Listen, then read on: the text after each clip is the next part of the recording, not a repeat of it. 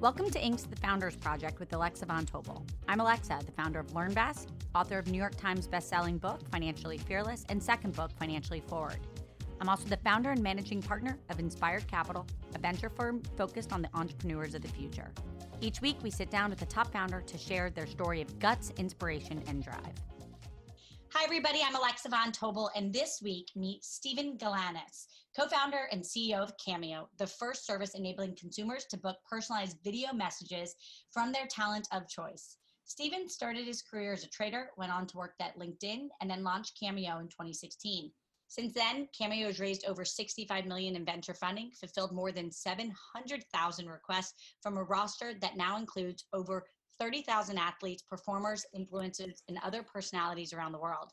It's no surprise that Time included Cameo on its list of genius companies. Let's welcome Steven. Hey, Steven, how are you? I'm doing well. Thanks for having me.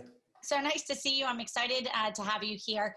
Um, we just got to start from like the basics. What is Cameo in your own words, and where the hell did you come up with the idea?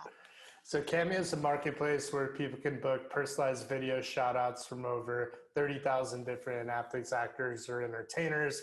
The idea came from uh, an observation that me and my co-founder Martin had had that the selfie was the new autograph. So anytime you see somebody famous today, you want to take a picture with them and put it on Instagram. If it's not on the gram, it didn't happen. So we were trying to imagine how do you create the remote selfie moment, and um, you know Martin showed me uh, a video that he'd gotten made for one of his good buddies, um, who at the time was number two in Nike's consumer marketing department.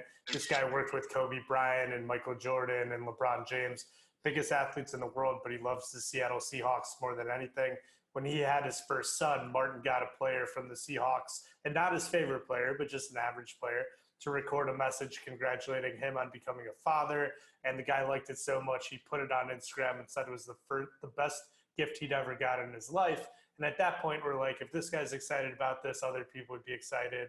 Um, you know, three years later, a lot of crazy ups and downs, and you know, we've done over 850,000 of these now. Oh my God, that's wild! 850,000. Um, what makes Cameo so special in so many ways is it's both a very massive idea and also the simplest idea. Um, when you have to go back, you know, tell me about that first year when you started doing it. Was it, you know, I always think in rewind, people are like, oh, the companies were up and to the right. It was amazing. What was that first month, you know, quarter look like as you were standing up Cameo? Like, when did you know it was going to work? Um, I had really high conviction, frankly, from the second I saw Martin show me that first video that there was an idea here. Um, I spent three months working part time on it, uh, while my co- my two co-founders were also part time. Uh, Martin was an NFL agent and movie producer. Uh, I was working at LinkedIn at the time, but I'd done movie production with Martin, and I was an options trader by uh, vocation, I guess. And then neither of us were technical, so we needed to find um, somebody that could build it. So we recruited the best engineer that I knew, who was a classmate of mine from Duke named Devon. And uh, one cool thing about Devon is Devon was actually one of the world's first Vine stars. So not only was he extremely talented uh, engineer and product person, but you know he was one of this early class of influencers. Um, Martin and I originally env- envisioned a marketplace for people's time where for X amount of money you could do Y activity with Z person. So the personalized video shout out was one of many things that we thought we would sell. We thought we you could go book Brett Favre to go throw a football with your kid, or you could go golfing with Michael Jordan, or you could go have dinner with Charles Barkley. And we only focused on sports originally because that's what we cared about. Um, and it basically took us about six months to sell our first one. There's a really, you know, kind of crazy story. Like, yes, Cameo's journey has really been up and to the right. But when we launched, we had probably the worst launch of any product of all time. Uh, we tell, had, me, tell us everything. We want to hear everything. Don't hold back. So we had really high conviction that uh, in our marketplace, supply could beget demand. And after six months, we'd gotten a whole one person uh, to agree to come on Cameo. His name was Cassius Marsh. Uh, he was a you know second string player for the Seattle Seahawks at the time, and we really believed that once we built the site, all we needed him to do was to tweet out that he was on this thing Cameo, and I think we were called Power Move at the time. We hadn't even been we weren't named Cameo. And he basically showed the, the original video that gave us the idea. And he said, for 20 bucks, I will do one of these for you. and he had 73,000 Twitter followers. He went on Twitter. I, I remember I was in Scottsdale, Arizona, trying to get the second person on Cameo. I was at a steakhouse in Scottsdale with this player on the uh, Cleveland Indians at the time. Uh, Literally Devon one and, steak meal at a time. You were like pulling celebrities on one steak. Oh yeah, yeah. Devon and Martin and Cassius were all sitting in Devon's apartment in Venice Beach, California. Uh, when it was time to go, Cassius sent this tweet. We had the Google Analytics up. There was one dot in Venice Beach, one dot in Scottsdale, and he hit the tweet and crickets. Nobody came to the site. And in fact, like as the tweet went out, people started talking shit to him and saying, "Hey, you make you know two million dollars a year. How much is this company paying you to you know for you to sell yourself for twenty bucks? Like this is so cheap." It was a disaster. Uh, Cash got so upset. Cassius Marsh, the player, got so upset. He ended up storming out. And not only did we not pay him, he had just given us 25 grand as, as our first investor to help get the business off. So now we've lost Cassius. He's gone you know, me and Devon are like, well, maybe Google's not working. So I remember I signed off and the dot in Scottsdale disappeared and I went back on and the dot came back. So it's like, no, it's not that Google's not working. Cameo isn't working or we're just not, nobody was buying what we are trying to sell. So my other co-founder, Martin, is freaking out because Cassius is his only client. He's an NFL agent. So now he's worried that for this crazy idea you know, he just lost his only player, so he runs after him. And Devon and I are sitting on the phone, like, what are we going to do? What are we going to do?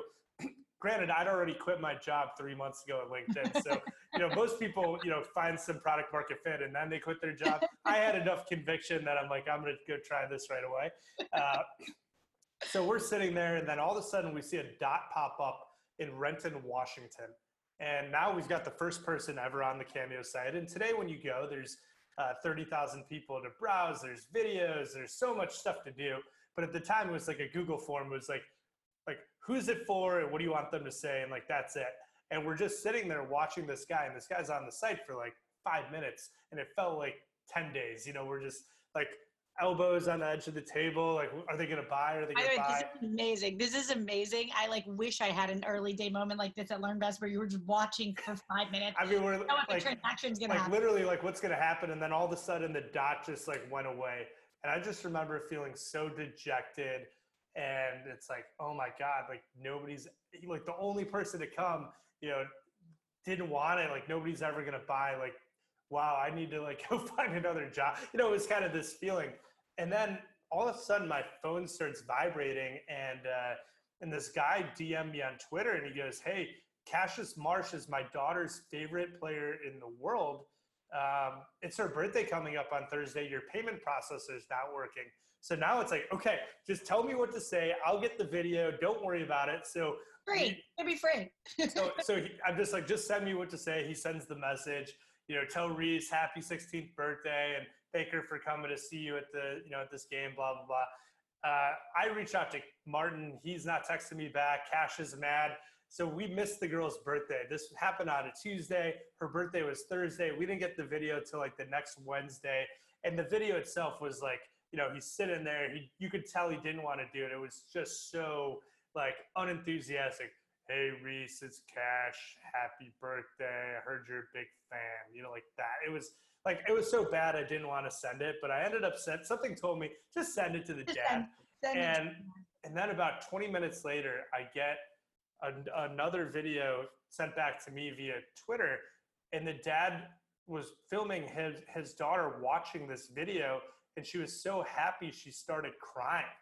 And at that moment, I saw it. It was our first reaction video, and I still get oh goosebumps God. thinking about it because ultimately the second i saw that we could make one person feel like that i had conviction you know at scale we could make you know millions and millions of people feel this way oh my god that is the best like massively failure of a launch that then begins to work story ever so fast forward a little bit tell us yep. How many more months did it take for you to be like wow we have you know, how did you get celebrities on the platform? Let's start there. How did you get celebrities to say, cool, we do this? Because you're ultimately building a, a, marketplace for celebrities and messages. You're like the new cool hallmark. Yeah, well, celebrities, uh, especially the early ones, I would use that term very lightly. We started with our friends. Uh, so having, you know, me and Martin um, So Martin was an athlete at USC. Uh, Devon and I went to Duke. We had a lot of friends that were in the NBA, in the NFL. Uh, Martin, having been an NFL agent and movie producer, and just being in Hollywood, you know, we like anybody that we thought was relatively interesting. We put on there. So you know, Martin in the early days was going to Gold's Gym in Venice, and like any big bodybuilder, you know, he would just put him on. You know, this guy was the world's strongest man. Um, my one of my old roommates, a guy named Thaddeus Lewis, was like the third string backup quarterback for the you know San Francisco 49ers, and you know he'd agreed to come on for five bucks, and he didn't even have Twitter or Instagram, right? So I would use the term very lightly, but the big inflection moment for us uh, happened one day when you know Devon goes, Hey, I think Cody, his roommate with 3 million followers on YouTube, and people like Cody might do well on Cameo. So we Cody ended up launching his Cameo page by putting um, a video that that he received actually in a in one of his YouTube videos, and at that moment, like we went hyper viral for the first time. I think our sales went from you know four hundred dollars to eight thousand dollars in one month. So then we're like, wow, these influencers are something interesting, and we really found our first product market fit with former Vine stars. Wow, that's amazing. So then at that point, it was just like, let's get more and more Vine stars over. Um, so obviously building a marketplace, you had to get the supply. That's the celebrities, the people that people want to get these videos from. And you also had to get the demand. Talk yeah. about how you started filling the demand side um, and how you made that work, knowing that you've only really been up in business for about three years. Yeah, again, we had a really high conviction that uh, in our marketplace, supply could beget its own demand. Unlike Airbnb or Uber, our talent are famous. Like the supplier, literally famous. They have Instagram, they have Twitter, they have Snapchat. They can get the word out about themselves. So we actually didn't spend a dollar on marketing for the first three years. We just acquired talent. We would get them to promote. Each talent would get their own unique link. So cameo.com slash Thad Lewis.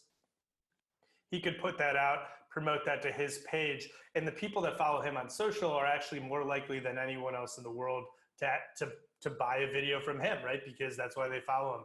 So uh, from that side, we found that we had really good uh, network effects, both from aggregating supply. Like once we got out of just athletes, you know, it was real housewives and drag queens and just so many different people. So you might come because you saw a video from someone else who sport cameo you find something else. And, and the gifting aspect of it too gave some uh, demand side uh, network effects as well. So I buy Cameo for you. You know, you're sharing it on your own Instagram. All your friends are seeing it. It's watermarked. They've just learned about Cameo, and that's how we've grown. It's been word of mouth. I think the best businesses grow just that way where you really forced to make sure product market fit is there.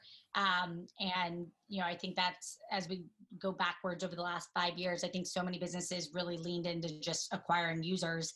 Um, and when you have that organic fit it's so much better and the let's, let's double click on that real quick right? You talk about uh, having product market fit or early signs. Our payment processor didn't work. I've never gone to a site that didn't work and then i like DM the brand because I like wanted the product so bad, right?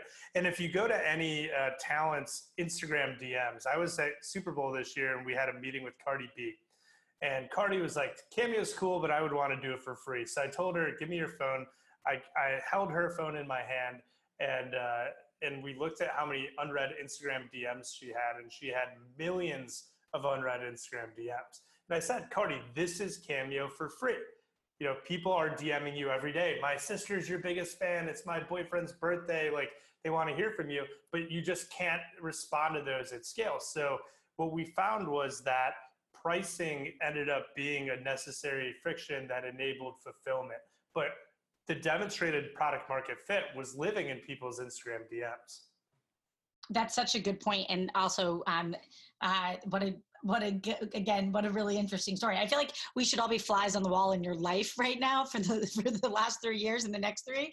I want to quickly um, transition into um, through covid cameo is skyrocketing. And i just want to quickly take a moment.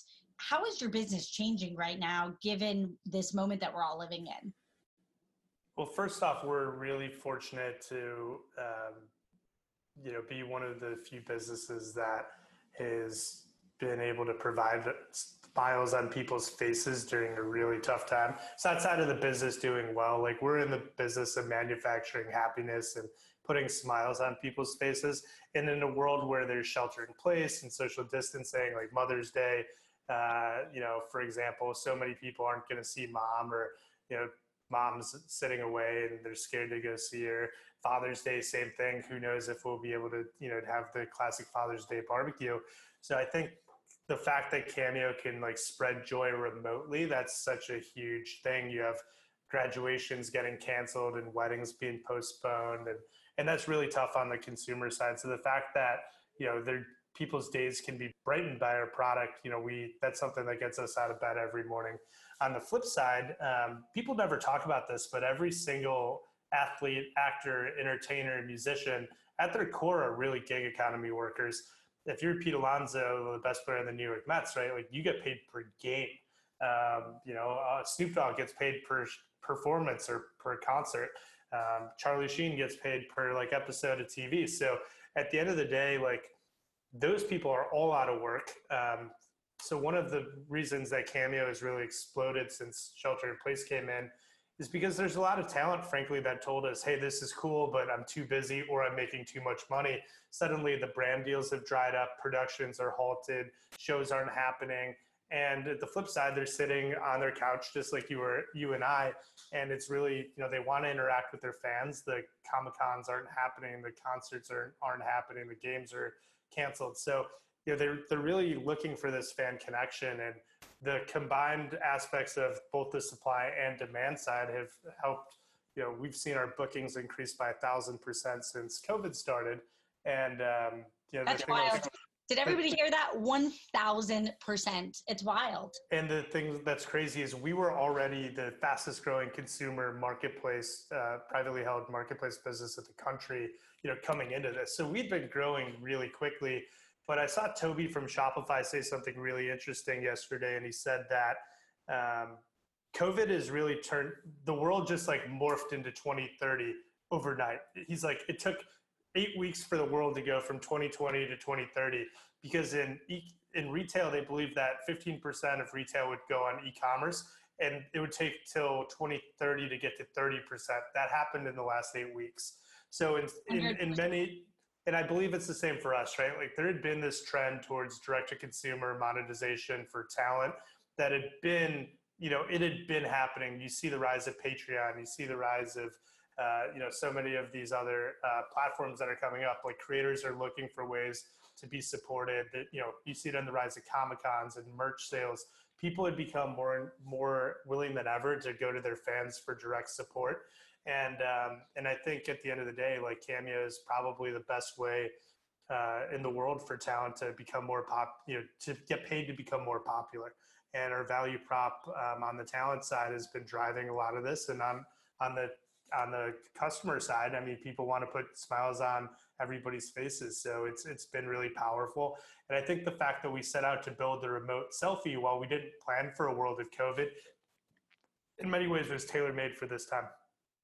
Uh, I just want to take a quick moment and ask, how much more fun is this being than being a trader? I was a pit trader, right? So I was literally one of those guys at the CBOE that was wearing the jackets, making the hand signals. Um, that was a fun job, but I will say one of the big differences between trading and tech was when I was trading, everybody used to say, man, you, because I graduated college in 2010, man, you missed 08, you missed 01, you missed, you know, like that you should have been here in the 90s. Everything in trading was about how great it used to be. And I remember the first time I walked down to the CBOE as an intern, and there used to be like 40,000 traders there, and it was down to like a thousand or 2,000 pit traders. And it looked like walking on the moon and seeing craters, these empty pits. It felt like a dinosaur graveyard in many ways. So to me, I was just really lucky by the time I got to LinkedIn to be at a place where, you know, it's like when you're a tech, you're building the future, right? And it was like, it was at LinkedIn, it was all about like what you could be and like what we could become. And here's our mission. And, you know, we want to connect the world's professionals and make them more productive and successful. Where like trading was like, man, you really missed out because if you were 20 years older, you know, you'd be retired and you would have made a lot of money. So I, I really, um, you know, I'm grateful every day to be working in tech. And I think one other thing for me personally is that while I was trading, you know, I was always into like sports. I'd be sitting on ESPN, I'd be watching whatever movies going on. So like the fact that I'm working in sports and entertainment, I'm getting paid now to do the things that I was doing for free, you know, when I was uh, in the trading pit. So that's pretty cool. one thing I just I have to say, like the smile on your face is so palpable. Um, getting back to Cameo, uh, I want to ask. So you guys are you you landed on a twenty five percent cut. How did you come up with the pricing model? And I think for the hundreds of thousands of listeners out there that are listening to this, I think really getting to the right pricing model is pretty tricky behind the scenes, and it's it's not there isn't always one way to get there. So how did you guys get there? What did that look like? So there were two things that um, came to mind. While I was working at LinkedIn, I was selling a product called Sales Navigator. And at least at that time, they did not allow discounting, which was really interesting. It was my first sales job ever. And one of the things they said was like, if you let people dis, if you actually discount, then ultimately uh, it slows down your sales process because every single conversation becomes a negotiation on price versus value. So as I started thinking about that, I was coming from a a, a, world where I couldn't discount and I always felt like my hands were tied behind my back. So the Steven that was a salesperson at LinkedIn wished I could discount, but I learned how to sell not discounting. So as I was thinking about my own teams, I'm like the value prop of getting people to do something they've never done before is hard enough already. We need to come up with uh, a split that's fair and is reasonable. So the way I looked at it, if you are an NFL agent and you find a marketing deal for someone, it's an yep. 80 20 split, and the agent takes 20%, the town takes 80. So I felt like 75 25 was fine because there's payment processing and you know we had some tech platform fees. Um, you know, so we have not moved the split actually at all the whole time we've started. We've never changed it for anyone. We've never paid anyone to come on Cameo. We've never given equity out. So it has been a pure 75 25 for every single person on the platform. Um, um, I love it. And again, uh, I, I appreciate the 80 20, slightly more payment fees. Um, I want to ask you so you raised uh, 50 million Series B led by Kleiner. Um, just for everybody out there, how do you think about fundraising? Um, what would you say is the one or two things that you thought was most important about getting your partners right, getting your investors right? Um, anything that you cared a lot about? Yeah, first and foremost, um, fundraising is a uh, marriage. It's not dating. Right? You're like truly getting in the trenches with these people. And uh, one of, I remember when we were you know, during the Series B, we had five term sheets, and we were really deciding like who to go with, and and these were some amazing partners. And somebody told me like, pick the person that you would pay to have like dinner with or lunch with, which I thought was pretty interesting. Uh, secondly, I think with fundraising, it's always better to raise money when you don't need to raise money. Um, that's just you know an axiom. We've been very fortunate at Cameo that every single round we've had has come inbound and unprompted.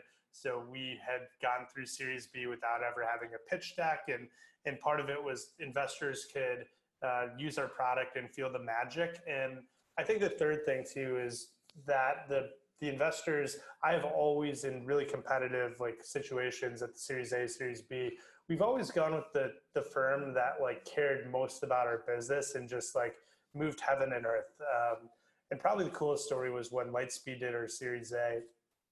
Um, Jana Messerschmidt, who's now a partner at Lightspeed at the time, was just an just an angel investor, and she loved my business. She was DMing me every single day on Twitter one summer until I responded. I let her write a small check into the seed round. Uh, three months later, she sent me a text and she goes, "Hey, uh, Jeremy Liew at Lightspeed. I just told him about this. He'd love to meet you tomorrow if he could." And she was in LA. I, I happened to be in San Francisco. Um, you know, so I'm like, yeah, sure, send him the email. And Jeremy sends me an email. He goes, Steven, I just saw Cameo. This is genius. Like, where are you in the world? Like, let's meet tomorrow. I happen to be in San Francisco. You know, he flew from LA to SF. We met at, at the battery for, you know, for, you know, breakfast. It was supposed to be 30 minutes. It went three hours. I was late to my plane. I get on the plane. Uh, right when I landed, he told me to go from you know, the American terminal to the United terminal. There, Nicole Quinn, uh, who's now my board member, was waiting for me. We had a 20 minute conversation. uh, or sorry, we had an hour conversation. She got, I literally walked her onto the jet bridge. And then that next Tuesday, she flew to Chicago to come see us. So it's like when somebody cares that much about your business yeah. that they don't want to let you out of their sight, that's always won me over at least because I think it's a good proxy. If they're willing to work that hard to get you in the fold, then how hard are they going to work when they're a board member that's poured millions of dollars into the business? To your point, you know, through COVID, we went from 2020 to 2030 in eight weeks. Um, as you think about the future of celebrity and influencers and what that world is going to look like, um, as we are transitioning so rapidly just i want to hear some of your predictions and i know everybody listening would want to hear yours too given your unique vantage point running some of the largest influencers marketplace how do you think about where's work trending where's all of this trending so uh, Li Jin from Andreessen wrote a really cool piece maybe six months ago called "The Rise of the Passion Economy," and it's this thesis that um, today, like with tools like Cameo and Patreon, talent can be supported by like a very small amount of paying fans. Like you really only need about a hundred fans to like keep you in business. If you can get a hundred fans to pay a thousand dollars a year, then like you can like actually earn a living doing whatever you want. And you're seeing that in the rise of Substack. You're seeing that in the rise of Patreon, like a lot of these platforms. But one thing that I've been thinking a lot about is is just this trend towards like uh, talent creating their own user generated content and, really the disintermediation of the big media companies. It's pretty crazy that like so many of the top YouTubers or TikTok talkers that are out there, these kids moved to California to go like hopefully make it as a movie star. You know, they would sit in casting meetings and they would just get told no and no and no. And then they just got on YouTube and started creating their own content. And if people love it, then it blows up and, and they don't really need anybody anymore. And I think this period right now, this, let's just call it the next six months, like every single movie production and television produ- productions just halted. There's such an opportunity right now for talent to just create their own user generated content in these new formats. And I think people are now used to watching on TV you know the Zoom, almost like Zoom quality, right? You go on CNBC and you see Bob Pisani sit in in his you know in his living room with like Grateful Dead posters behind on a Zoom conference, like. The, I think production quality, we're moving from high quality to authentic, which is something that at Cameo we'd always thought about. And I think again, there's going to be this trend towards uh, creators just putting their own stuff. And and I think the longer that COVID lasts, the more opportunity there's going to be for people to blow up on things like SoundCloud and TikTok, you know, without the support of an of a label or an agency. I, I I fully see it and I love it. And to your point, over the next six months, when you can't go and do uh, your A plus quality movie set, um, I think we're still starving to be entertained and uh, if you can go direct and you can talk directly to your audience, why wouldn't you? Yeah, one uh, other one other trend too. Um, yesterday, I saw CAA sign Lil Miquela, who's that uh, completely digital. Uh, it's like a computer generated influencer. So it's the first time they've signed like a non-human. And I do think that there's going to be this rise of like, and you're seeing it with Fortnite. Uh, you're seeing it with, um, you know, with with just like a lot of like these characters and animated like avatars uh, starring in their own stuff. Like I, I just see that becoming a bigger and bigger trend. Yeah. Um, I just quickly want to switch gears and just understand first. What, if, what do you think has been the most surprising thing about running a business, being a CEO, being an entrepreneur for you over the last three years? So this isn't my first company. It's my first tech company. Uh, so I understand as an entrepreneur, and I always did that.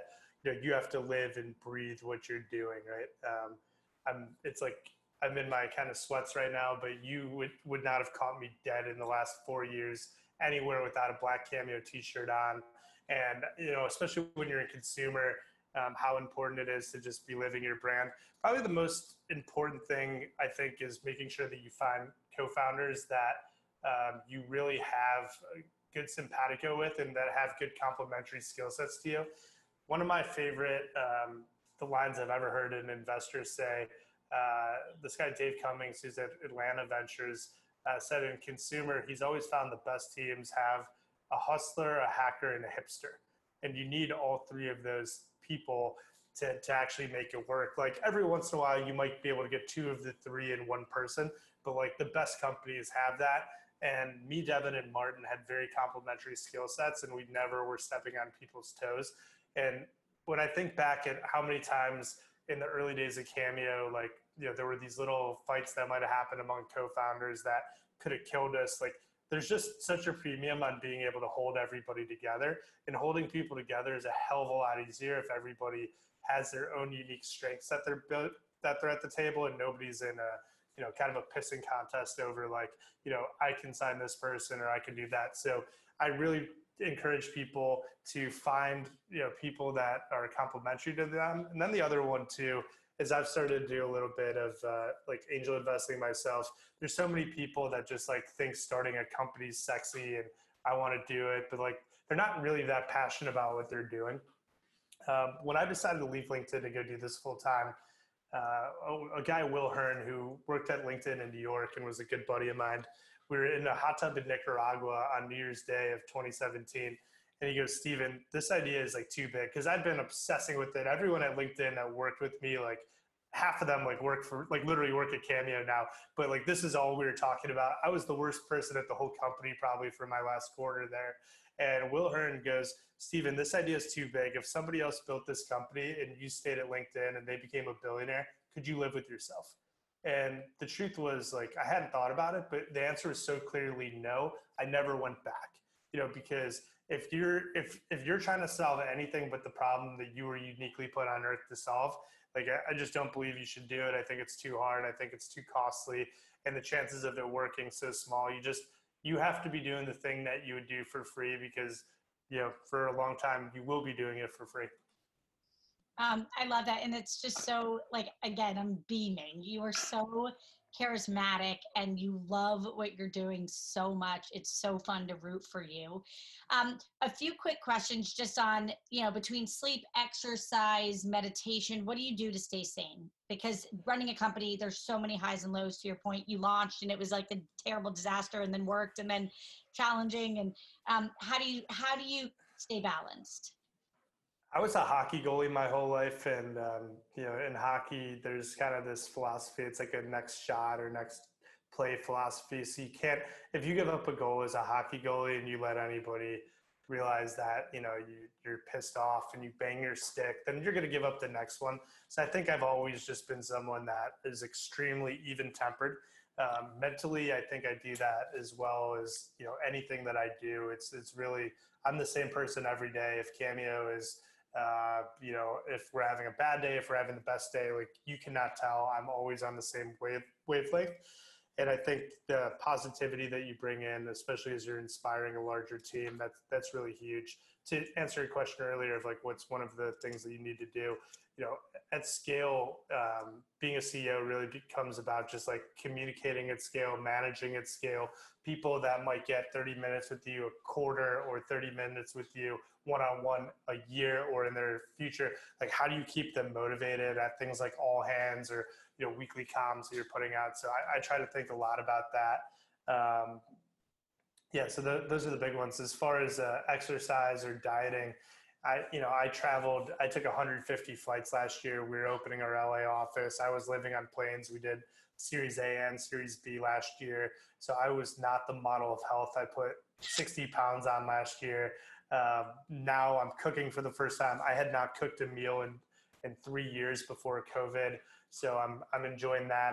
Uh, Ezra, one of my uh, the guy who led my seed round, actually sent me the mirror. So I've got the mirror, I've got the Peloton now, and I'm, I'm trying to get into a good habit. Um, I also enjoy the app Calm.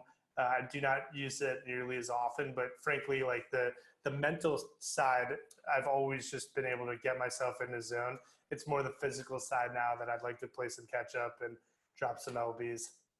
Um, I so appreciate you being so honest about that because, um, you know, literally uh, first year of standing up LearnVest, I don't. Th- I mean, first of all, your stress levels are so high. You're.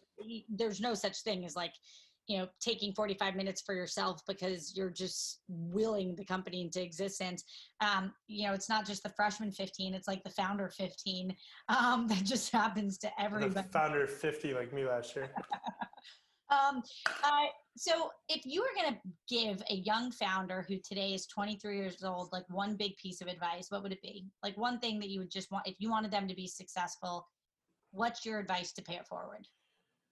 Seek out great mentors. I think that's really important. I was very lucky that, uh, at least in the Chicago ecosystem, every single person that could have been helpful like chose to be, which was really cool. So, you know, um, Mark Lawrence from SpotHero is one of those CEOs. Uh, George Bousis from Raise, Matt Maloney from Grubhub.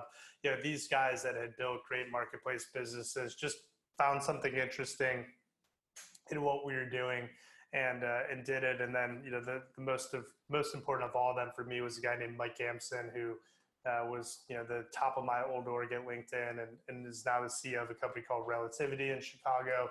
You know he gave me my first uh, real angel investment. He wrote a 500k check basically on the spot after hearing about what I was up to. Um, and I think one thing that a lot of people, young founders, are scared to like share their ideas because they're worried that somebody's going to copy them. But just like you need to go and talk to everybody and take a million reps at pitching it and if you get your if you can't get your friends and family excited about something like you know like you're you're gonna have a hard time getting some random investors excited about it too um, I, I love that. Um, okay, last just few quick questions is the quick fire round that I always love to do. Um, what was your biggest pinch me moment at Cameo where you were like, oh, that was awesome? Like, th- what was the best Cameo you ever saw? outside of the first one, I get that the first one's sentimental, but like, what was just a cool pinch me moment and or the best cameo you've ever seen? So there's been a couple. Um, the most impactful one actually happened the first summer we were around. There was this singer named Ben Bruce from the band Asking Alexandria, and he got a request from this guy, and he's like, "Hey, my girlfriend's bro- older brother just overdosed on heroin, and your music is the only thing." keeping her alive. She's your biggest fan. You know, we were supposed to go to your concert, but we missed it last month because of the funeral. You know, can you just tell her how much, you know, I love her and how much you love her? And, you know, imagine as an artist getting to respond to that. Like, I still, again, I get chills just thinking about that video. Um, probably the coolest moment or pinch me thing uh, was when Snoop Dogg joined on 420 last year. Uh, you know, he was at a, like he had FaceTime me earlier and said he wanted to come on. He invest in the company. He's like, we're gonna billionize this shit together. But what when that first video came through, like I was, I was at a bachelor party in Vegas, and you know he he said he was launching on 420, and he waited till 11:59, you know, Vegas time to like do his video, and and he's smoking a blunt on the private jet. Like that was that was a pinch me. And then you know some of the great relationships that I've made um, I'm a diehard Chicago Bears fan, but Brett Favre is someone that I've gotten really close to through this. And uh, this year, I took my dad to Super Bowl for his 70th birthday, and it's amazing. Three years ago, we were at Super Bowl in Minnesota, and if you were like a big athletic-looking person, Martin and I were tapping you on the shoulder, saying, "Do you play football?" And then today, you know, we have the majority of the living Hall of Fame on, and you know, Brett Favre's having breakfast with my dad, and Donovan McNabb is you know, giving him a birthday cake, you know, and, and my dad had the best weekend of his life down in Super Bowl this year. So that was, that was really special moment. Oh, that is so awesome. Also, I'm totally getting my mom a really badass cameo for Mother's Day, and I can't wait to text you and tell you what I do. Um, okay, last just quick questions. Um, when you are interviewing somebody and just seeing how personable you are, what is the interview question that you rely on to really get to the core of who somebody is? So my whole interview is that I take a one hour interview with every single person before we offer them a job. And I tell them to take out a pen and paper, or normally when we're in a room, I give them a marker, a dry erase, and have them go on the whiteboard. And I say, um, you, know, you have 15 minutes. Draw out your river, your draw out your life in river form. So every river starts somewhere. I want to know everything about you personally, and professionally. Sometimes the river, you know, there's a big fork in it. You go one way versus another. Sometimes you're in rapids because things are going so fast. Sometimes it stagnates. Take me through your life. So my interview is literally just getting to know them as a person. By the time they've gotten to me, I assume they're good enough to to, to, to, the skill sets have been vetted and ultimately like if you if you can't inspire me with your life story then you're not getting a job at cameo I mean, I'm gonna steal that. That's amazing. That's the best answer anyone has ever given me. And I've interviewed some incredibly cool CEOs. I love that so much, Steven. That's awesome. Okay, last question. Um, other than Cameo, I want you to pay it forward to another cool startup. What's one other startup that's super early that we should know about that you're pumped about? Um, what is a startup that's really early? All right, so I've got a, I've got a small angel investment I made in this company called Quevos, and uh, the entrepreneur Nick Hamburger I met when he was 19. He just dropped out of the University of Chicago, and he created an egg white potato chip. Um, so you know, in the CPG world, and um, you know, this kid is like an entrepreneur's entrepreneur. You know, he's got great branding. I think uh, Eat Quevos is their handle on Instagram. And I hate eggs. I don't eat potato chips, but this guy sold me, and I actually eat them. They're really delicious. Uh, they're gluten free, lactose intolerant, just like every health trend you could imagine. They're they're like a healthy potato chip, and uh, it's a big shout out to my man Nick Hamburger. You know what? I feel like if you can build a healthy potato chip, you can build a billion dollar business. Well, and, um, and if your name's Nick Hamburger and you're an entrepreneur in the food space, like how perfect is that? That is that is absolutely incredible.